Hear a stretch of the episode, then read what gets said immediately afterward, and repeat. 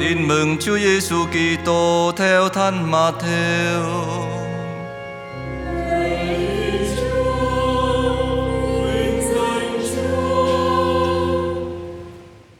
Khi ấy, Đức Giêsu kể cho các môn đệ nghe dụ ngôn này. Người kia sắp đi xa, Gọi đầy tớ đến mà giao phó của cải mình cho họ. Ông đưa cho người này năm yến Người kia hai yến Người khác nữa một yến Tùy khả năng riêng mỗi người. Rồi ông ra đi. Lập tức người đã lãnh năm yến, Lấy số tiền ấy đi làm ăn Và gây lời được năm yến khác. Cũng vậy, Người đã lãnh hai yến, Gây lời được hai yến khác. Còn người đã lãnh một yến Thì đi đào lỗ chôn giấu số bạc của chủ.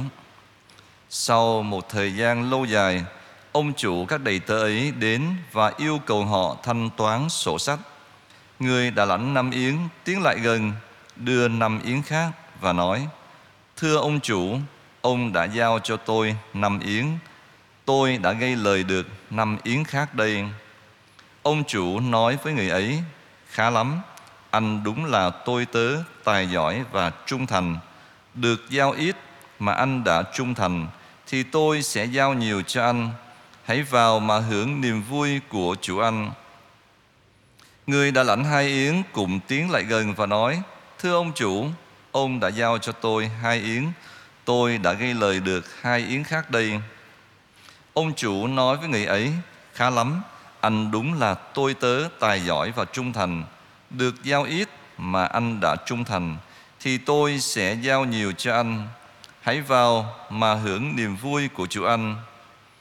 Rồi người đã lãnh một yến cũng tiến lại gần và nói Thưa ông chủ, Tôi biết ông là người hà khắc, Gặt chỗ không gieo, Thu nơi không vải. Vì thế tôi đâm sợ Mới đem chôn giấu yến bạc của ông dưới đất. Của ông vẫn còn nguyên đây này. Ông chủ đáp, Anh thật là tôi tớ xấu xa và biến nhát. Anh đã biết tôi gạt chỗ không gieo, Thu nơi không vải, Thì đáng lý anh phải gửi số bạc của tôi vào ngân hàng Để khi tôi đến Tôi thu được cả vốn lẫn lời chứ. Vậy, các ngươi hãy lấy yến bạc khỏi tay nó, Mà đưa cho người đã có 10 yến. Vì phàm ai đã có, thì được cho thêm và sẽ có dư thừa. Còn ai không có, thì ngay cái đang có cũng sẽ bị lấy đi. Còn tên đầy tớ vô dụng kia, hãy quăng nó ra chỗ tối tăm bên ngoài. Ở đó người ta sẽ phải khóc lóc nghiến răng. Đó là lời chúa Chúa Kitô, khen Chúa.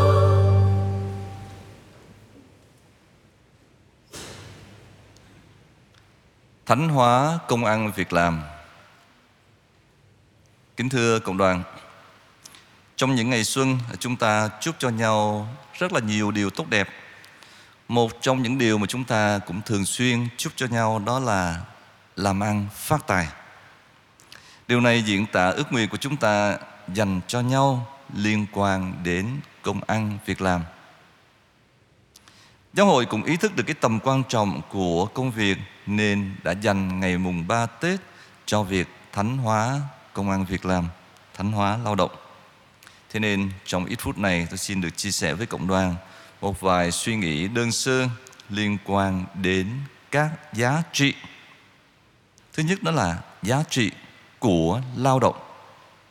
Thứ hai đó là giá trị của của cải vật chất và điểm cuối cùng đó là giá trị của con người lao động. Điểm thứ nhất chúng ta nói đến giá trị của lao động. Không ai có thể phủ nhận giá trị của lao động. Trước tiên chúng ta thấy rằng lao động chính là quy luật của tự nhiên để tồn tại. Dân gian chúng ta có nhiều câu liên quan đến lao động, Chẳng hạn như là Tay làm hàm nhai, Muốn ăn thì lăn vào bếp, Có làm thì mới có ăn, Vân vân Nhìn vào thế giới loài vật cũng vậy, Chim chóc thì đi bắt sâu, Rồi bò hay trâu thì đi kiếm cỏ vân vân Rồi thế giới thực vật cũng vậy thôi cây cối à, phải hút dưỡng chất từ đất, từ nước, từ không khí, từ ánh sáng để có thể tồn tại và phát triển.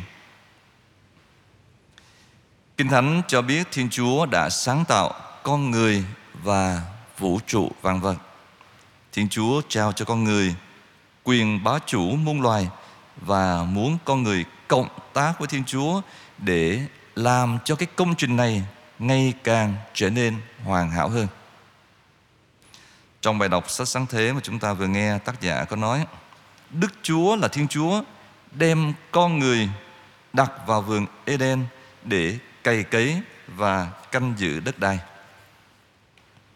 Như thế thì cộng đoàn làm việc chính là sứ mạng cao cả mà Thiên Chúa đã giao cho con người từ khi mới tạo dựng nên nó và khi làm việc là con người thể hiện tình yêu của mình đối với Thiên Chúa là đấng sáng tạo. Kế đến từ cộng đoàn lao động còn là quy luật của sinh tồn, giúp bảo tồn cuộc sống nữa.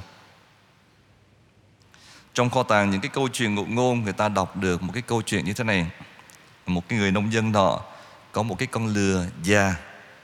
Một hôm cái con lừa này bị rơi xuống giếng và nó đau đớn kêu la thống thiết. Sau khi cẩn thận đánh giá tình hình, à, dù rất là thương cái con lừa này, nhưng mà người nông dân cũng phải quyết định nên nhanh chóng giúp nó kết thúc cái sự đau đớn. Thế nên anh ta gọi thêm mấy người hàng xóm để cùng lấp đất chôn cái con lừa với ông. Chúng tôi nghe cái tiếng kêu la thảm thiết của nó thì rất đau xót.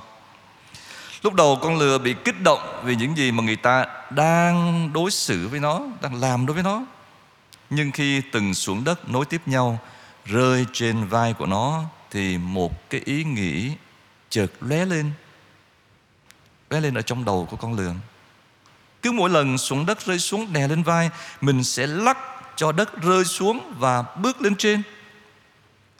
Và nó đã làm như vậy từng chút từng chút một mặc cho sự đau đớn phải chịu sau mỗi cái sủng đất, này, con lừa liên tục phải chiến đấu với cái sự hoang mang, hoảng sợ và tiếp tục theo đúng cái phương châm của mình. Đó là hất nó xuống và bước lên trên. Không mất nhiều thời gian, cuối cùng con lừa già dù bị bầm dập và cũng khá là kiệt sức, đã hoan hỷ và đắc thắng bước ra khỏi cái giếng những gì tưởng như là sẽ đè bẹp cũng như là chôn sống nó thì trên thực tế đã cứu sống nó. Đều là nhờ cái cách mà con lừa đã đối diện với cái nghịch cảnh của mình. Ừ, cái cách mà đối diện với nghịch cảnh quan trọng lắm. Cuộc sống là như vậy đó. Nếu chúng ta đối mặt với những vấn đề của mình một cách tích cực khước từ sự hoảng loạn sự cay đắng và sự thương hại những nghịch cảnh tưởng như là chôn vùi chúng ta sẽ tiềm ẩn trong chính nó những phần thưởng không ngờ tới. Thế nên, hãy hất nó xuống và bước lên trên. Để làm gì, thưa? Để bước ra khỏi cái giếng mà mỗi người chúng ta có thể gặp phải trong cuộc sống. Vâng đó là tư tưởng thứ nhất chúng ta nói đến giá trị của lao động của làm việc. Điểm thứ hai chúng ta nói đến giá trị của của cải vật chất. Thưa cộng đoàn lao động tạo ra của cải vật chất và giáo hội khuyến khích chúng ta làm việc ngay chính để tạo ra của cải. À, chúng ta phải nhấn mạnh đến cái cái ý nghĩa là làm việc ngay chính để làm ra của cải chứ không phải là làm ra của cải bằng mọi giá không phải bằng phương thế ngay chính thôi. Vật chất tự thân nó thì chưa thể nói lên được là nó xấu hay là tốt. Tốt hay xấu là tùy cái cách thế mà chúng ta sử dụng. Bà nội trợ có thể là dùng con dao để làm bếp Nhưng mà một cái tên cướp thì cũng có thể dùng con dao để gây ra án mạng. Rồi người ta cũng có thể dùng tiền để mua biết bao nhiêu thứ cần thiết cho gia đình Thực phẩm, thuốc men, đồ gia dụng vân vân. Nhưng mà người ta cũng có thể dùng tiền bạc để làm những cái điều xấu Hối lộ, ăn chơi, trác tán vân vân Thế nên cách thức sử dụng của cải là điều chúng ta phải hết sức quan tâm.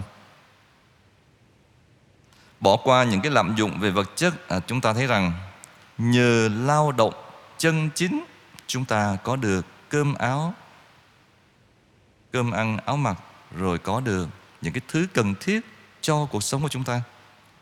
Những thứ này làm cho đời sống của con người thêm tươi đẹp, thêm hạnh phúc và mỗi ngày một thăng tiến triển nở hơn.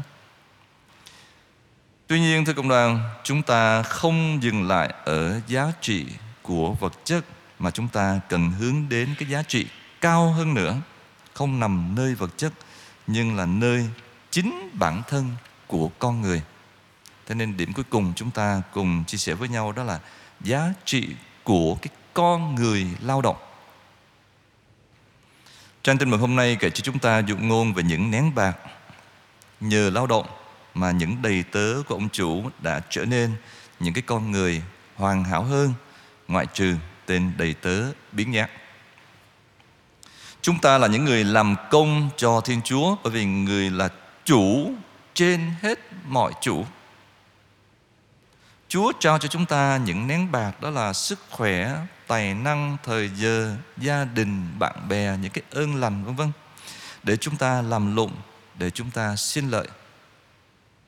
Có những người biến nhát chẳng muốn làm việc, chẳng muốn cố gắng, à, chỉ muốn là ăn bám vào người khác thì được ví như cái người đầy tớ tồi tệ, biến nhát bị Chúa khiển trách và trừng phạt. Ngược lại có những người dùng những thứ Chúa ban để xin ích cho chính mình cũng như là cho tha nhân. Họ là những người được Chúa chúc phúc ví như hai người đầy tớ đầu tiên trong trang tin mừng. Phẩm tính của những người này à, chúng ta thấy rõ ràng rằng đó là những người trung thành, thật thà nữa.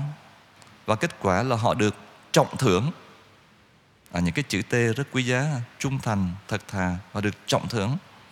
Là người trung thành, họ đã làm theo lời chủ căn dặn, Dùng cái số vốn chủ trao để mà xin lời.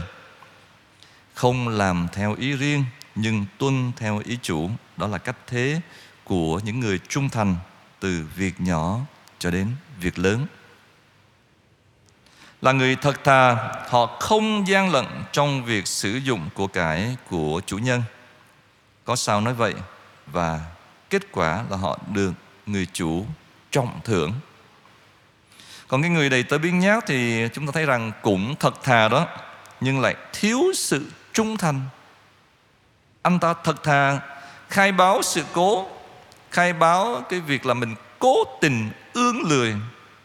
Và quả thật anh ta là người cố chấp trong cái sự tội chứ không phải là người thật thà đúng nghĩa. À, cố chấp. Thế nên thưa cộng đoàn giá trị của con người lao động thể hiện qua trang tin mừng hôm nay đó là con người trung thành, thật thà và hệ quả là được trọng thưởng.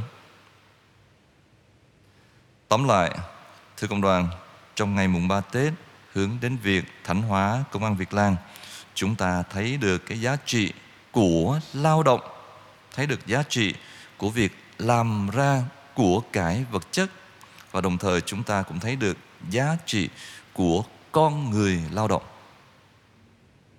Ước mong trong năm mới này chúng ta được Chúa ban cho chúng ta sức khỏe để lao động, để làm ăn chân chính, tạo ra của cải vật chất, giúp chúng ta sống tốt, sống, sống đúng với phẩm giá con người.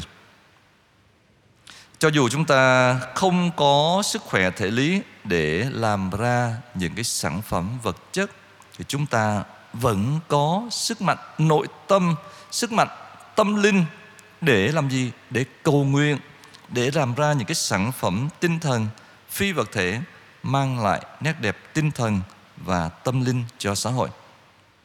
Chắc chắn những người cao niên, những người bệnh tật cảm nghiệm được điều này.